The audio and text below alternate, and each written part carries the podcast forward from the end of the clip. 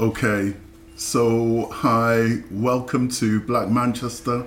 This is the very, very first podcast, and I'm absolutely delighted. I'm honored to be in the presence of this community goddess, Miss Angela Sweeney. And you might think that I'm overdoing it here, but when you you're gonna over the next hour or so, you're gonna listen and understand the levels at which um, this woman is dealing with, and and what she does for the Manchester black community. And um, yes, inspirational, motivational. Anything else? Have I missed anything out? Thank you so much. Welcome, Thank you. Miss Angela Sweeney, Angel. Angeli, Angel, Ange, just not Angle. That's fine. Right. That'll do. That's fine. So, you. um, di- right, sorry. So, um, cut. So, um, Brilliant. I'm just gonna read a few things now that I I've been stalking you, obviously. No, it's fine. So, no, it's not fine, actually. I need to tell you a story about that, but okay, go on. all right, No, okay. It's fine, it's fine. Empowering Was that a laugh or a sneeze? empowering and engaging young people to purposely pursue their passion and fullest potential, social action and leadership. Tell me more. tell you more. That's my that's from a LinkedIn profile. Uh-huh. Um, so I do full time youth and community work for a organisation called uh, Groundwork, which is a charity. Uh, I've been there nine years in November, and I am what they call the social action and senior youth project lead. So it means that I project manage and lead on all the social action work, Mhm. all of our community and youth work, all of our coaching and mentoring work. Um, manage a team of staff and volunteers, and yeah, just just, do it basically. Yeah, Yeah, just do it. yeah, Just like that. And tell me, um, there's a, I mean, there's a story to tell here. I mean, how you how you got here, and Mhm. I, I do want to talk about um, your, um, what has been your inspirations? What has been your motivations, basically? Who who has helped you get to the place where you are? Where I am, Yeah, a lot of people. yeah. Um, So if we go back to when you were a, a child, gosh, So- childhood. uh, and you can choose the age, but who Uh-huh. who was standing out for you? You know what? Um, my granddad, when I was five, uh, we went to go and live with him for a while. Yeah. And um, went to a new school, Webster, uh, in Moss Side. And How old were you then? about five, six. Five or six, yeah. Uh, and I know for a fact that I was struggling with reading and writing at that time. Um, and I remember every evening after school or every afternoon we'd come home and he'd be there waiting and he'd have this brown paper envelope. I don't know why. I remember a brown paper envelope. And he used to write out the alphabet and then write out letters and he'd make us sit there and recite it and recite it and learn it. And that's how we learn our, our numbers and letters. So yeah, I suppose that type of uh, consistency, like, you know, if we got it wrong, no, but it's all right, carry on. I don't know. well, yeah, he, he was a, yeah, right. really cool role model. Then clearly my dad, Yeah. those people who know my dad. Um, so tell me about your dad. So just quickly, give everyone a brief overview. We, Um, we've got to get him down here as well. Yeah. My father is a gentleman called Linford Sweeney. Um, he is a community worker of 40 odd, nearly 50, I don't even know, 40 odd years. Um, so literally since I come, since I, you know, um, I've always been around that. I've always been around community work. I've always been around um, my dad always giving back, uh, offering service to the community, getting involved in loads of community and youth worky type things, helping to train people, support people. Um, he's a coach as well, so he does a lot of coaching work. He is a genealogist, a Mhm. family historian. So I've just seen my dad just give and give and give. Really, Right. that's that's essentially what it is. Yeah. Okay. Yeah, and empower people. So he's been a massive, massive influence, massive influence. And then lastly, um, well, not lastly, but just like most notably, hmm probably my gran. Uh, she passed in 2018, and she was just a really, really gentle. When she well, she was a gentle soul, but when she Yeah. got mad, she cussed. Right. But then she'd say, "God forgive me." She was she was just she was just amazing, uh, and her her work ethic, the way that she loved people, uh, the way that she just embraced everybody, um, and that she was always consistent. Mm. You always knew what to expect, if that makes sense. Yeah. Uh, and it was just love and jokes and Sunday dinner. Do you know all those things there? So yeah. Um, yeah. And so you would say those three people have sort of like impacted on you. Definitely at a young age. Yeah. Definitely at a young age. There were probably more, but those are the ones that I can think of at the moment. Right. You just put on the spot. But yeah, that's that's basically it. Yeah. And, and where did you grow up? Um, so I was born in um, St Mary's Hospital. I was born in St Mary's Hospital, and then I lived in Longsight. Uh, original Longsight, not Ardwick. Longsight. sorry, sorry. Okay, Yeah. original love Yeah, and uh, I lived there till about sorry, about five or six. And I went to go and live with my uh, grandparents. That was in my side. And then we were there for a bit, and then I came back to my mum's. And then when I was around nine-ish, went to go and live with my dad in good old Wythenshawe. Um, yeah, until I was sixteen. Right. Um, do you want any more than that? No. I can tell you. Yes. Um, and we, a question I asked before: Who was your first boyfriend? No, I'm joking. I can tell you. Uh, no, no, no. We, we can was save him. obvious, man. we can save him. I'm joking. So, um, at what, what point? I mean, the- yeah. At what point then, Mm. in your sort of like in your Formative adolescence, years. yeah, in your Yeah. formative years, did did the black community sort of like Start take to shape? resonate for Yeah. me. Yeah. Mm. You know, one of my first memories was when I was nine or ten when we, were, we went to live in Wythenshawe, and uh, my dad had got married to an amazing lady. Um, who's my stepmom? She's another one of my role models. hmm uh, and we were there. We were like the um, we were like the Huxtable family. So there was uh, three boys and three girls. Then my dad and and, and, and my stepmom and um, second mum, hmm um, all in this was it two bedroom, three three bedroom house. Um, so it was definitely a cozy fit. I learnt that I had to uh, get on with people. hmm I learnt from an early age, you know, I can't just say I want it and I want it. I had to share all those things. I had to think about people. Uh, and I learnt compassion at a very early age because I remember my dad saying that to me when I was a- around 14. He said, Andrew, you're really compassionate, you are. What does that mean? But what I wanted to say is when I was around 9 or 10, I remember me and my sister playing outside um, in our front garden and then we must have gone out onto where there was a green onto the near the road or something. And I just remember that we had a ball and we were playing with the ball and then the ball went into somebody's garden and then we went to go and get it. And then uh, the dad came out and he was a white guy and the abuse that we got and the names we got called I remember running back in. Yeah. Hmm. And I think I was definitely became more aware then. Um, in high school, I was quite aware of, if you want to call it, the, the, you know, um, the racialized term black. Um, I definitely think that there was this this hype around being black.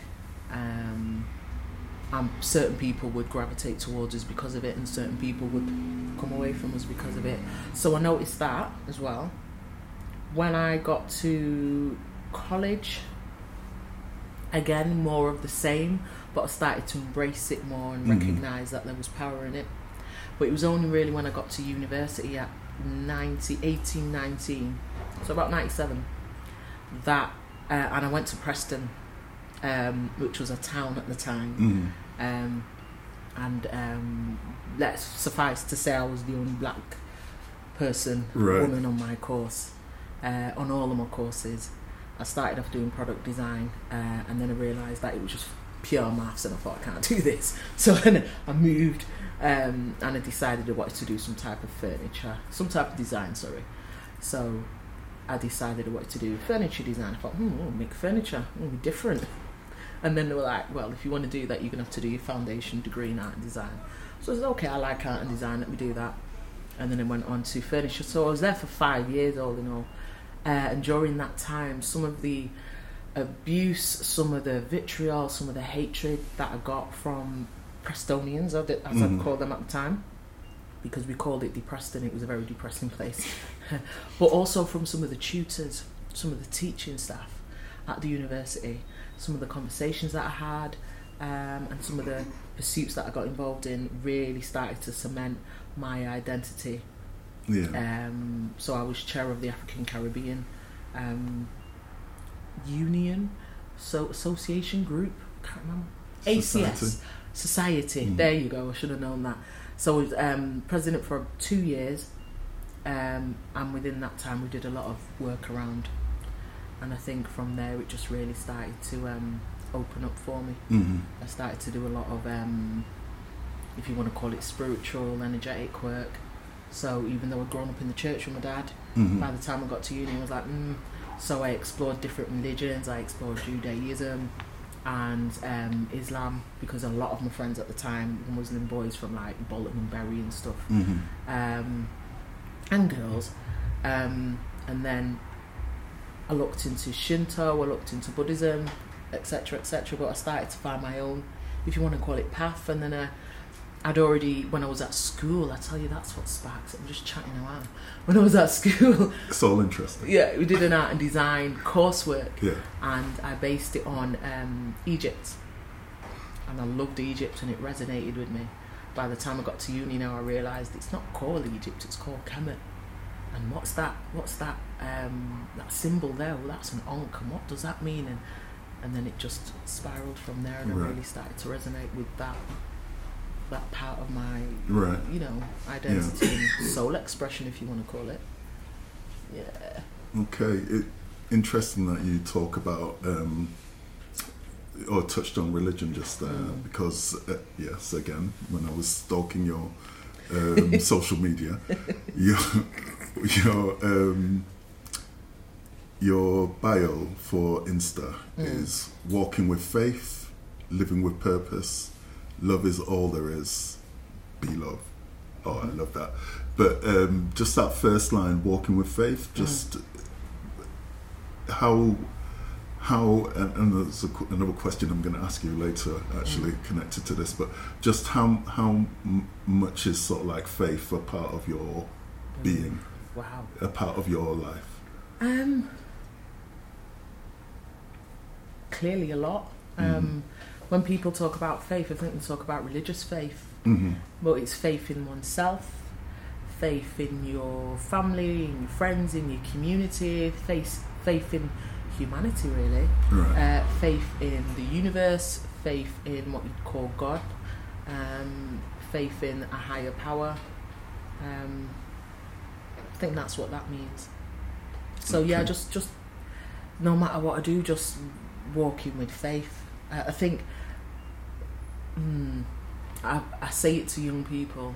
I say I say you're not a mistake. You're meant to be here. If that makes sense.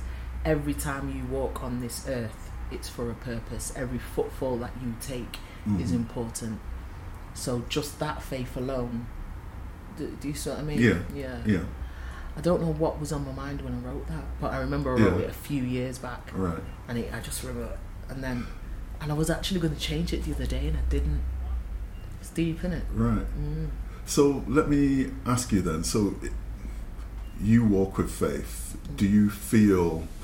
Uh, it's a question actually. I was going to ask um, some um, church leaders. Okay. Actually, when you look at Manchester Mm. and our community, have we lost faith? Have we are we walking with faith? Wow. Is it necessary to? Me that. Is it necessary to? uh, it depends what faith you're talking about. If you're talking about religious faith, Yeah. yeah, yes, I'd say. Um, if you're talking about faith in ourselves, faith in our community, definitely. Um, but this is a sweeping statement. This is generally Mhm. because I know there's many people in our community, um, regardless of hue, creed, gender, race, whatever, who who haven't. Mhm. Um, but that's just a sweeping statement. So the answer is yes. Um, but there are pockets of inspiration. There are, you know. Um, but yeah, that's definitely a theological. Yeah. Yeah. Yeah, that's- it is. That one there. Sorry for throwing that. No, it's fine. it's okay.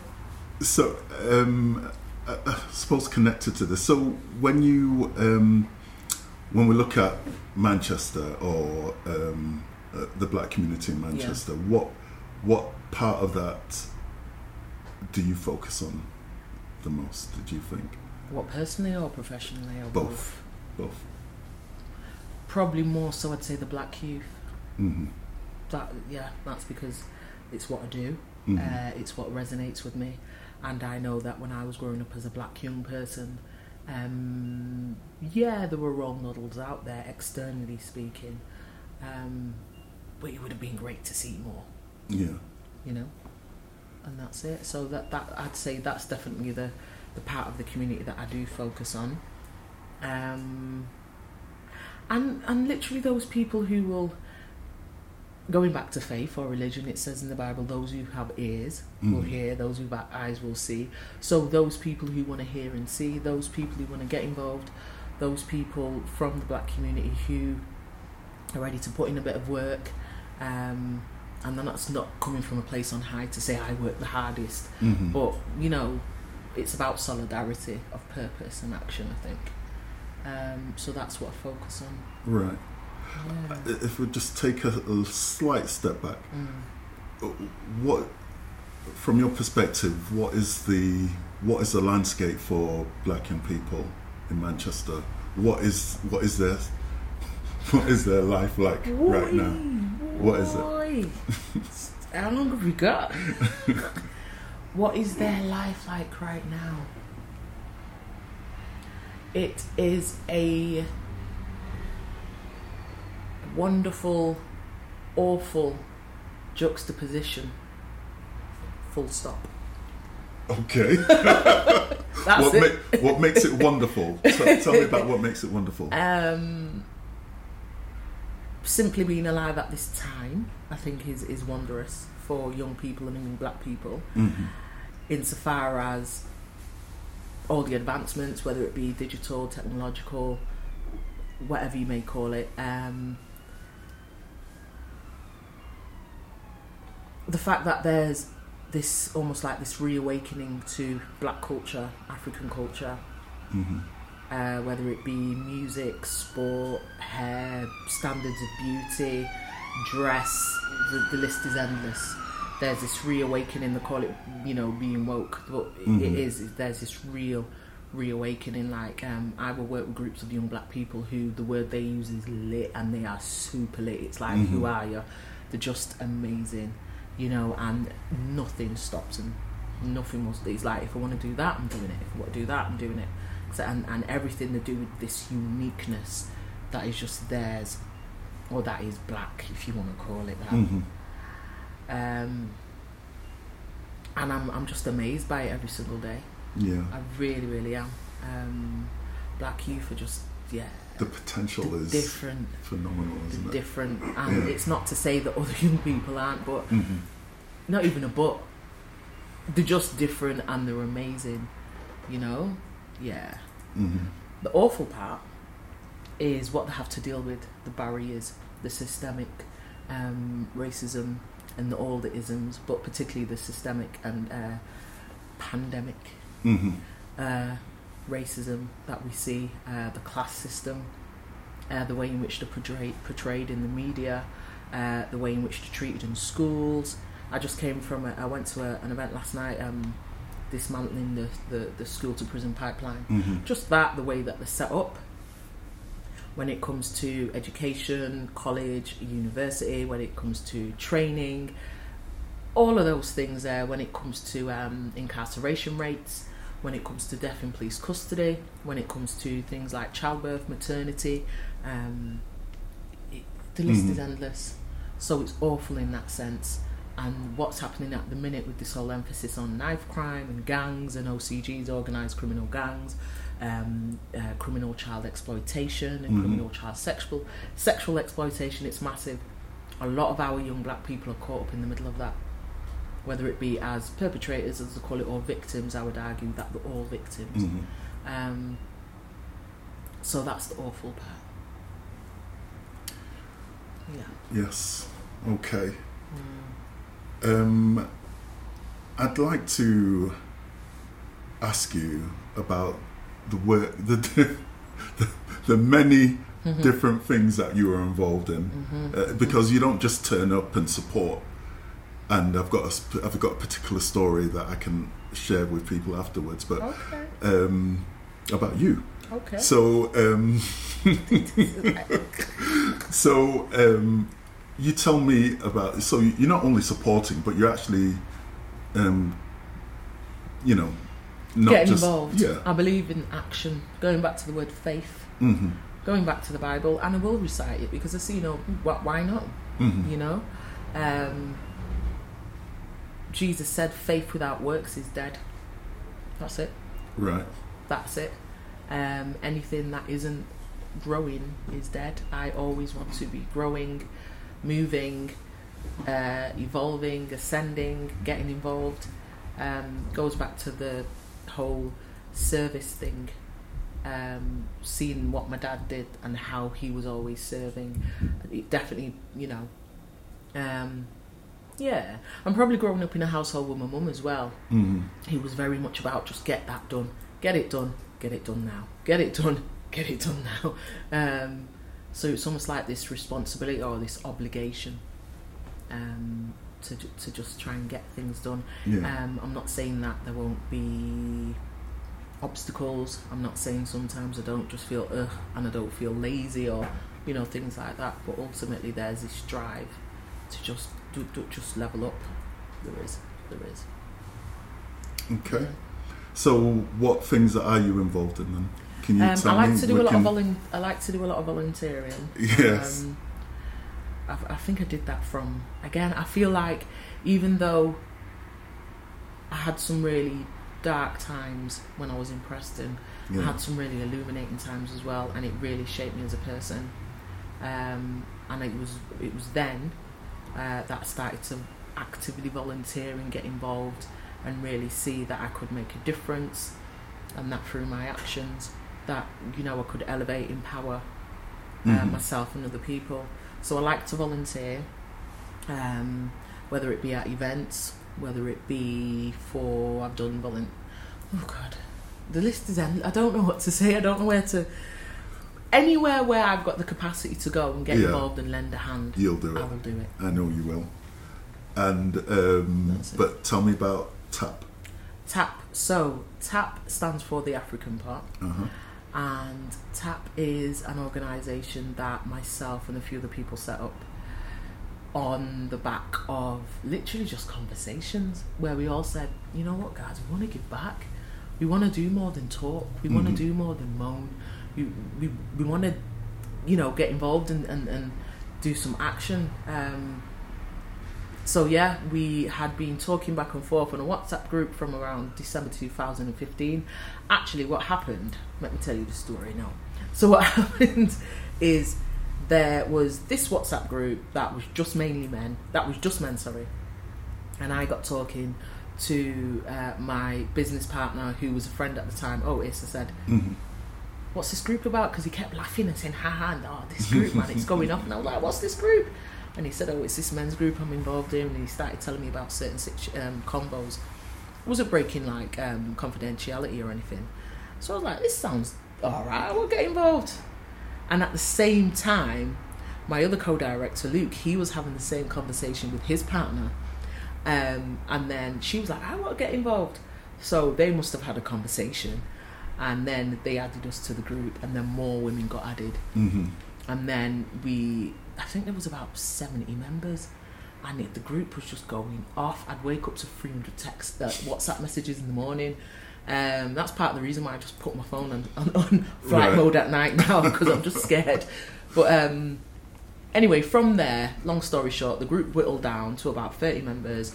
And then from there, we said, you know what, we're going to meet and see what we can put in place because some of the things we've discussed, we can actually do something about this. We can self fund it and we can do it. We don't need to wait for anybody. So we did that, had a few meetings, and then from those meetings, it whittled down to around eight people who Mhm. were really, literally willing to, um, you know, Yeah, put the work in. yeah, not Mhm. to say that the others weren't, Yeah, yeah. but it was just an alignment hmm of the of the people who we ended up with. So we call ourselves the Super Eight. Don't know why, but um, yeah. So we incorporated TAP in uh, October 2017. Uh, previous to that, we put on a few events. We did some stuff at MMU. Uh, we did stuff around Black mental health, Black love, sex and relationships, Black economics. Um, what else did we do? A few other bits of that. Um, hmm and then we incorporated and then we started to realize oh this is okay what's next we need to get some contracts we need to really start trying to make an impact so otis who's our business development director um, and also a community organizational lead he is kind of like the he kind of like joins up the dots hmm he might go to a meeting or see an opportunity, speak to this person, that person. While we're doing this, how can we align it? He'll find this, find the synergy in Yeah. a sense. So I, in, in in business terms, he's a big chunker. I'm a little chunker now. People might laugh, but I remember saying it to Otis. You're a big chunker. That's what it is. And I am a little. He was like, "What are you talking about, sis?" Like, but listen to what I'm saying. And um, then I'll take that and I'll project manage it hmm and I'll dissect it and I will complete finish it. I will put specialisms into it and I'll work out the logistics and the operational way in which it needs to work, beginning, middle, end, Mhm. and just tie it up in a nice neat bow. Make sure that all of the governance, quality assurance, due diligence, all of those things are done, financial regulations, just to try and make it as tight as it can be. And it's something that we call TAP standards. Um, so and then Love it. yeah, we've been we've Yeah. been uh, working ever since. Um, Luke, our other director, he uh, is in charge of community and health. So he set up an amazing group called um, Men.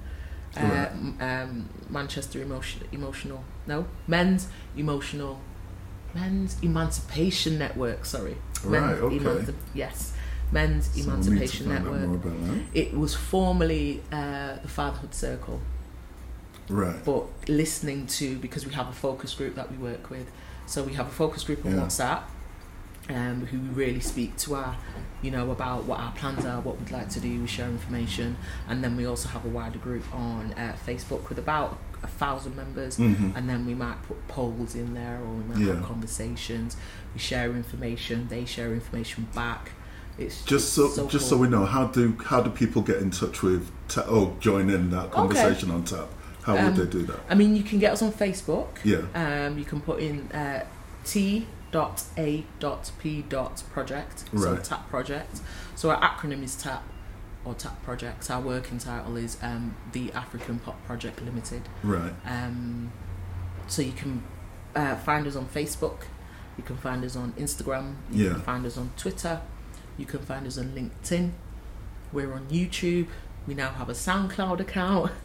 Um, More than us. You know, but, uh, carry on. listen, it's a work in progress. It's Yeah. work, you Yeah. know, uh, just to, to, to try and keep it all up. And then we've just um, rebranded our website, so that's www.tapproject.co.uk. So yeah, it's pretty Excellent. cool. Sometimes I'm like, damn. Mm.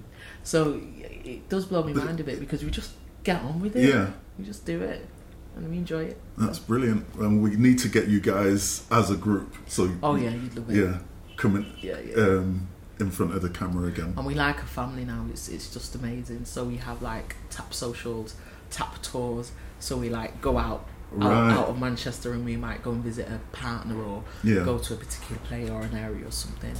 Um, and then we usually have a tap social every year at my house to celebrate Yeah. um, another year, so to speak. It's usually around Kwanzaa. Um, and we're just very clear on our principles. Uh, it's about, you know, community, education, Mhm. business, and health. It's about creating and enabling effective participa- participation networks. It's about um, creating and enabling resilience, well-being, empowering people, and just putting the black global majority on the map. Right. So tell me about the black global majority. No. I'm joking. Black global majority is just what it says. Um, black people are the global majority. That's it. It's about embracing the fact that we are not operating from a deficit. We are not a minority. Um, part of from the beginning, um, when we formed TAP, we were always unapologetic about saying we are black first. Not to say that anybody else isn't. Um, if we say black first, it doesn't mean anti-white. hmm If we say black first, it doesn't mean, you know, um, dual heritage or mixed heritage or you know Yeah. people we, we recognize that if we're to do any type of work that is going to be cohesive as a full community whether it be local level or even on a global level that we've got to start embracing our differences and Mhm. celebrating them and being unapologetic about those said differences because it's the differences that make us unique but Mhm. also unite us and we can't just have this dichotomy where I'm black and I embrace it, so it means I'm anti-white and we've got a problem. Yeah. That can't work. Can, so when people refer to um, black communities as minorities, Mm. do, you, do you think psychologically that's doing something? Yeah, it's doing to- a lot. Yeah. Yeah. I think psychologically it, it, it has it creates a deficit model in the body. Mhm. It creates a deficit mindset, and then you have a fixed mindset. Um, I understand hmm the rhetoric hmm insofar as we live in Yeah. you know Britain Yeah. and our communities are minorities. But if we're trying to grow and become whole hmm and look at this thing holistically, then no, we're not a minority. I I know this for a fact, and that's why I asked you that question, though. But um, I did a um, a diversity work pack, Mm. and um, looking at um, issues of equality and diversity, basically. And one of the things that we did, um, it was such a simple thing, was just find out how many people, how many certain types of people live on the planet. Yep. And um, every time we ask how many white people there are on the planet, Mm. all the, I mean, we take this into schools and everything, Mm. they massively over um, sort of like guess what the um, Okay. the number Numbers is. are. It's just incredible, and they the young people find it really, you know, sort of like incredible that there's only about eleven percent of the the world's population is white. It's just um, yeah, it's not. It's just an interesting, Interesting, interesting metric. It's, yeah, Yeah, it's, Um, I mean, like I say, we've all got to live here, haven't we? yes. We've all got to live here, you know. And I refuse, and I, I, you know, I'd be so bold to speak for the rest of the tap members. I refuse to be pigeonholed, um, or to be identified as something that is less than, Right. because we're clearly not. Um, and I'm talking about myself individually. I'm talking about us here in the room. I'm talking about tap. I'm talking about no. Mhm. We, we have to start reclaiming it and saying, "You're not doing that to us no more." You know, rather than being a pe- because tap is about it's about um, reducing social uh, exclusion Right. and social isolation, and part of being part of feeling isolated and being excluded is to be othered. Right. So if you put in a box of being other or being a minority or being underserved or disadvantaged Mhm. or underprivileged or all of those words there, working class, underclass, you could go on forever. If, Mhm. if, if you keep getting put into those boxes and, and, and, people deal with you like that on a, on a personal, cultural or structural level, what, like you say, does it do for your psyche? hmm What does it do for your health? What does it do for your money? What does it do for your family? How does it help to elevate and empower and uplift you to say, right, boom, I'm going to self actualize because I feel like I'm somebody? If everywhere you turn on the, eh, you know, media, radio, films, uh, celebrities, politicians are saying that you are this, hmm how are we ever going to ascend? I could talk with Yeah. you seriously for much longer than we're, we're allowed Yeah. to. But um, Can I- feel? yeah, uh, well, thank you for that. Yeah. Can I move you on and just talk Yes. about? Because that's that pussy. I'm joking. On. and talk about the Moss Side and Hulme. Um, Community forum. yes, thank you. Woo! Yeah, so Well. it's not just little things you're involved in. as well. Hey, you know what? This is amazing. Listen, Moss Side and Hulme Community Forum Voice now it's called. Right. So,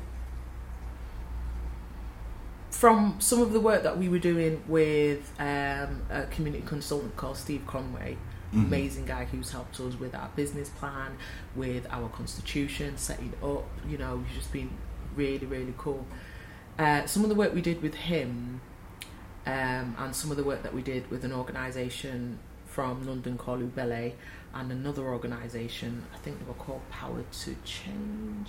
Um, but we had some residual monies from a national project that they did um, that was undertaken a couple of years ago. It was like a research project to, to map all of the cultural centres, locations, physical locations that were left left hmm in the UK for African diasporic communities, particularly Caribbean. Um, as part of that research, there was a kind of like a localized research piece. Um, it was called Project Mali. I remember my dad was involved in it, and there was a guy called um, uh, Dr. Ornette Clennon. He was heading up the um, Oh, yeah, race and remember him. ethnic research Uh, cluster over at MMU. He was involved in that research as well. On the back of that, we TAP were given some funding to put together um, a series of events that would speak to some of the salient kind of like pri- priority points that came out of that. Um, so I just put my hat on. I love stuff like that. I was like, mm, started writing workshops. So we came up with these really cool events called Sunday Solutions. Mhm. Uh, one of our first ones was around neighbourhood planning, mapping physical assets. Then from that, there was a lot of conversations about, you know, what do we have left? How do we reclaim, retain, empower ourselves? What are those physical places and locations that we can say are ours? Then from there, there were conversations and some guidance and steer from Steve and a few other people around how we could really start to emancipate ourselves and skill ourselves up and Mhm. you know um, so we had a meeting uh, pulled together a constitution colette williams was pivotal pulled together a constitution had 21 members sign it constituted ourselves and called ourselves moss side and hulme community forum uh, or community group um, since then i must admit we have struggled with meetings because of capacity Mhm. but we have had a few meetings, have had some great conversations, have managed to align ourselves with people like Marcia Hutchinson, who represents the Labour Party, to get some of our younger people involved in politics Right. so they can start politicising themselves and really start having a valid um, input hmm on the political, like local scene, regional scene. Um, we have aligned ourselves and seen synergy with other local groups like Hulme Community Forum, hmm um, those notably, um, just to ensure that we don't duplicate work Yeah. and, and just to try and we still shaping what it will look like because it has to be community led, Right. you know. I was going to say. So, what's the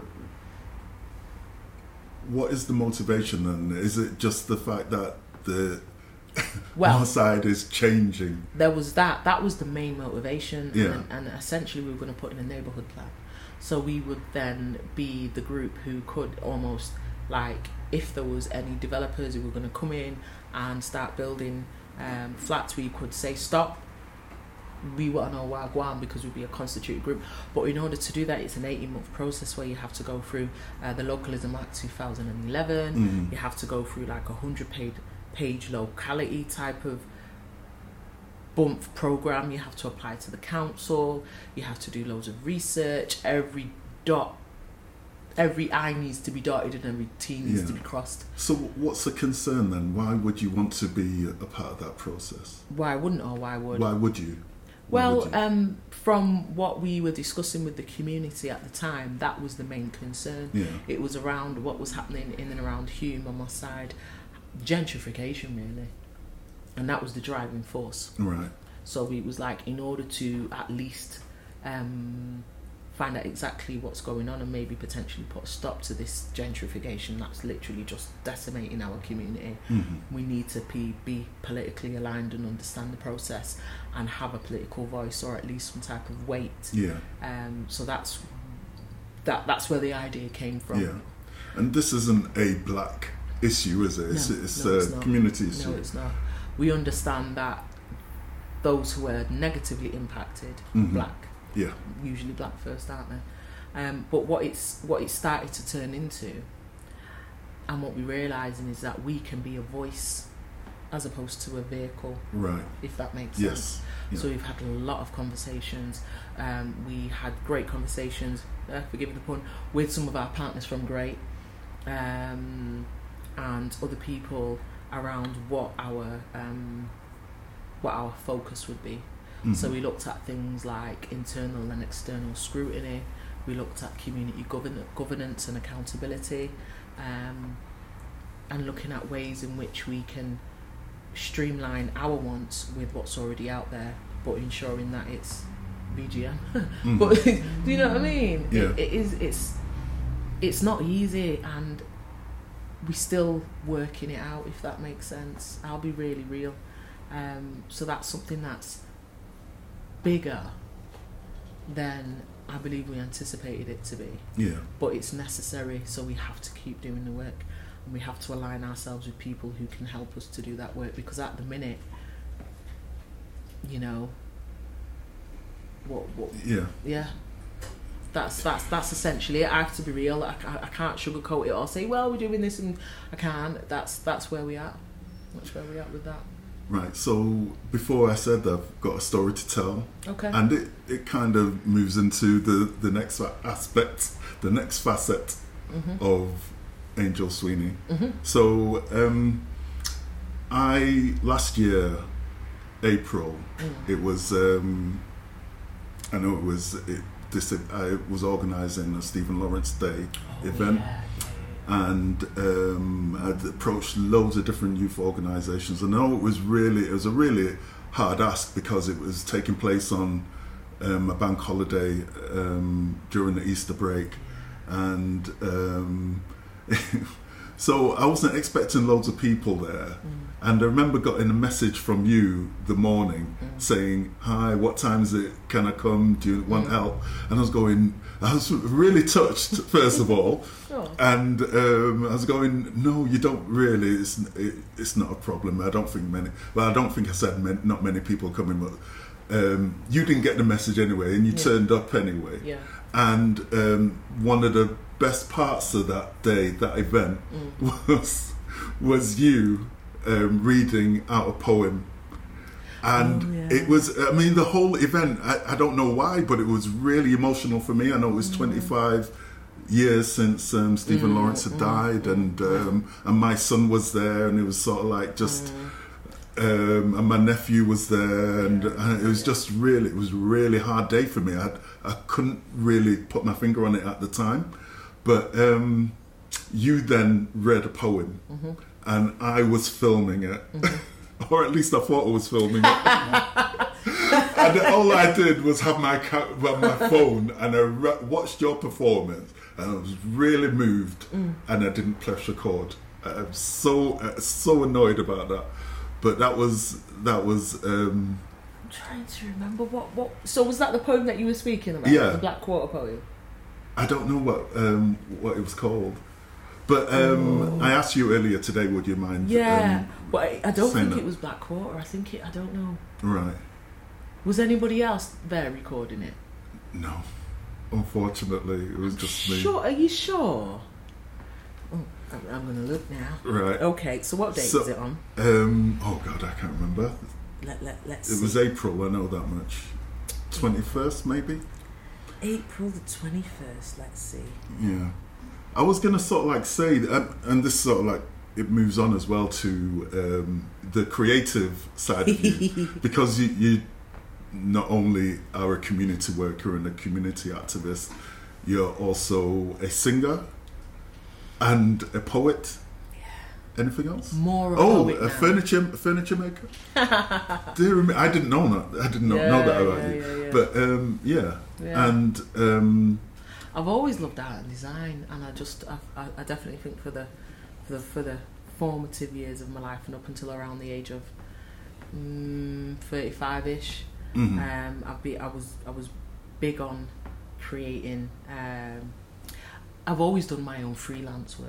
right, So when I was in uni, even be, actually before I went, like when I used to live in Longsight or L Town as we called it, but um, I remember I used to gunshot jeans for those people who know gunshot oh jeans. right, okay, So I used to gunshot jeans for people and charge ten pound, and like people would come and knock on my door, and my mum would be like, "Is- "What you want?" and and hand me the jeans, and I'm Yeah. like, "Right, back in a week, gunshot them, give them back, and I'd make money that way." I used to draw pictures. I used to do like these um, self portraits yeah. on canvas or on, on paper. Make money that way. So it's Um, always been there then. It's always been Yeah. there. When I was 14, I remember I made my first waistcoat and I hand stitched it and I rocked that waistcoat and loved it. And people cuss me out I don't care, I made this. So by the time I got to college and uni, it was those things there that got me through and then hair. 'Cause I, used to, I started doing my own hair when I was younger. Um, so by the time I was 14, I did that whole rebellious thing. hmm So I was like, Dad, don't want to live here no more. Going to my mum's. And he was like, if you're bad. And I was like, okay. But but anyway, I went and um, shaved off the back of my hair. That's what it was because my dad wouldn't let me pierce my nose. Ah, That's right, what it was. okay. Yeah, and, and Yeah. I, I said I want to pierce my nose and my ears, and he was like, "Are you are you for real?" Um, and yeah, I just thought I was too too nuff. Right. So I ended up saying, "Mum, I'm going," you know, and then I went and then I shaved off the back of my hair, relaxed my hair, um, pierced my own nose, pierced my own ears. oh my yeah, I did it Lord. all. Did it all. Started making my own clothes and just became a bit of I don't know what I was, and that's when I started writing poetry. Right. Um, I definitely went through a phase. Some people now, uh, as a practitioner now, hmm if I was looking back at my phase, I would say, "Ooh, that girl might be depressed," "Ooh, that girl might." Do, do you see what I mean? yeah. So I went through that phase, and what got me through that was um, being creative and starting and reading more and starting to write poetry. And yeah, yeah, that's it. Sorry, I didn't. Uh, I didn't mean to just jump in there, but um, I know that you've. Um, I've not read it yet, but um, Shirley May's book. Yes, Give me a little. Give Her me a book? little. Uh, yeah, her book is amazing. yeah, Her book is amazing. right. So okay, so what is it that you're asking? Have I read it? Have I got it? Yeah, um, I know you've read it, and I know you've got it because I see you ma- mention it a few times yeah. yeah. on social media. Yeah. But tell me, how good is it? How, How good is is her? Yeah, yeah. Listen, um, Shirley, I don't think she realizes who she is. Really? Yeah, Uh huh. I- Go on, I tell me more. I call her my um my um poet godmother. That's what I call Shirley May, my poet godmother, empress. Um, and she's she's charged me with writing my own poet poetry book, and I'm like, okay, all right. And every time I see her, she's like, nah, joke. I'm like, okay. so I literally have started putting together my poems because I'm going to do it. Right. Um, and what else? Um, yeah, and yeah, I've always been creative like that. Um, it got me. It, it, it when I when I got back from uni, I was selling a lot of my stuff. I was doing hair. I was making clothes. Um, what else was I doing? And then I, I, tried my hand at furniture. So I took on a few commissions Yeah. but it just wasn't really. You know what it was?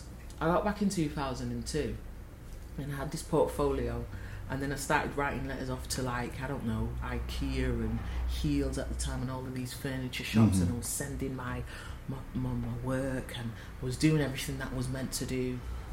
so just in terms of your poetry, I want Mm. you to consider these words now. Okay. Words are magic. Mhm.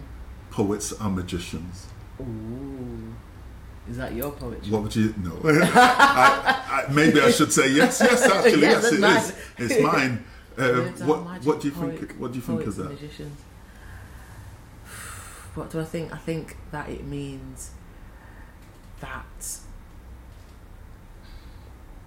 magicians will pull things out of the ether and come up with something, hmm and that's what poets do. But it, it also, what's the word? It touches you. It, it isn't it.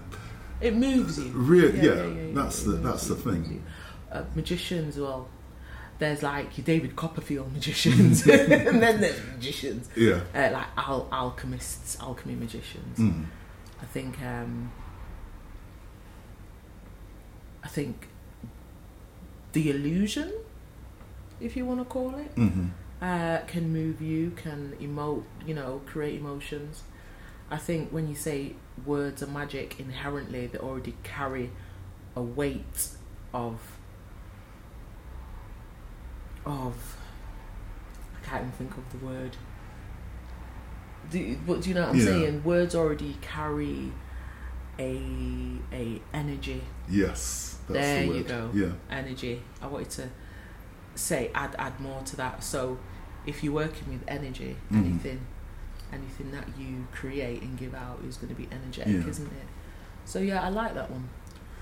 Um, we're here in Coffee Nubia. Mhm. I asked you to. Well, I said, um, look, I'd really love to interview you, Mhm. and um, this is all by text. I wish it was. Um, I could say that it was, you know, on the phone, but it Yeah, was. it's It was all by text. And I said, I'd really love to interview you for the first um, Black Manchester podcast. Mm-hmm. Um, and you asked me where where did you want it to be, and I said, choose your favourite place in Manchester. I was like, um. so are you asking me to choose my favourite place? Um, I thought this was your favourite place. In terms of my favourite place, in terms of where to chill out, Yeah, and yeah. stuff, it would definitely be my house. But after that, Yeah, yeah, yeah. Right. yeah, Coffee Nubia has always been lit. I've got good memories here. Yeah. Junior behind us is is amazing. Always support. Thank you to thank you to Junior thank you to for closing the shop and letting us record here. About, Amazing man. guy. And we always say every time we come in here, we put on events. Like we put on one of our first tap events in here. All right. Sorted you know, Okay. always not a problem. Um, and we've said that this place needs to be like twice the size it is, four times the size it is. You know, it would be amazing. Yeah. Um, Yes. yeah, it's a really, really cool venue. So, Okay. yeah, thank you, Coffee Nubia. Okay. And um, so I just want to.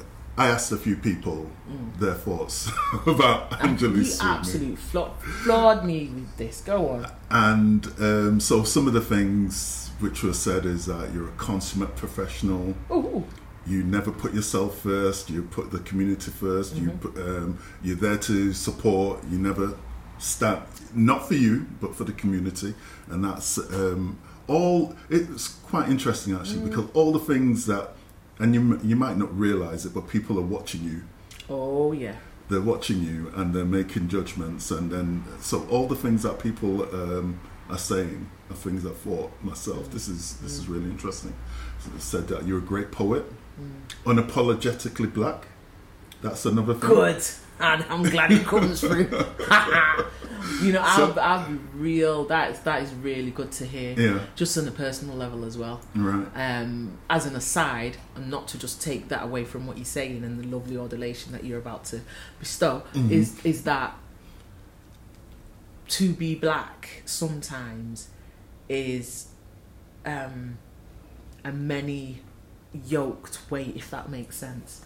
Uh, not only is it about the perception that this country has about you, that the world has about you, that your family, your friends, your community may have about you, but it's also the people who your skin folk, that perception they have about you. hmm Um, so because I may um, speak in a certain way, use certain words, you know, as I call it, speaky spokey. I will. I learned at uni. It's called elaborated code. It's like, oh well, are you really black enough then? Because you act white. Or you talk quite, Right. or you, you know, or the way you're trying to do that is, is that's a right way. So to hear that is amazing. Oh yeah. People see And me there's as more. black. no, no, for more. real, that's Yeah. that's cool. Thank you. Um, that you're a strong black woman, strong black person, Cool. and um, oh, what else? What else is there? There was um, a really, I, I think I read it read it to you before. This is um, a woman said that you were um, every time she meets you, she uncovers a new Yeah, facet, yeah, yeah, yeah. a different facet of Angeli, and it's it's so true as well. The- Yeah. You got a lot going on. Every You time I one- meet me, I discover a different when you're. Can I can I thank you? You thank you from can. the bottom of my heart um, for um, agreeing to do this podcast, talking about yourself, talking about the. Um, I don't think we've gone in deep enough. Actually, No.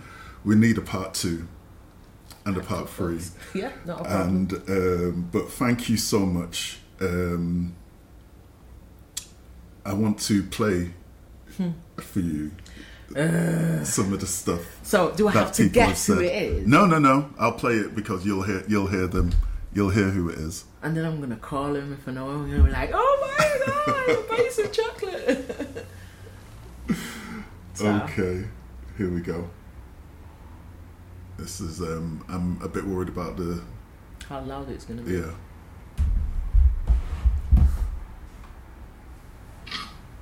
Okay, just your impressions of Angeli Sweeney.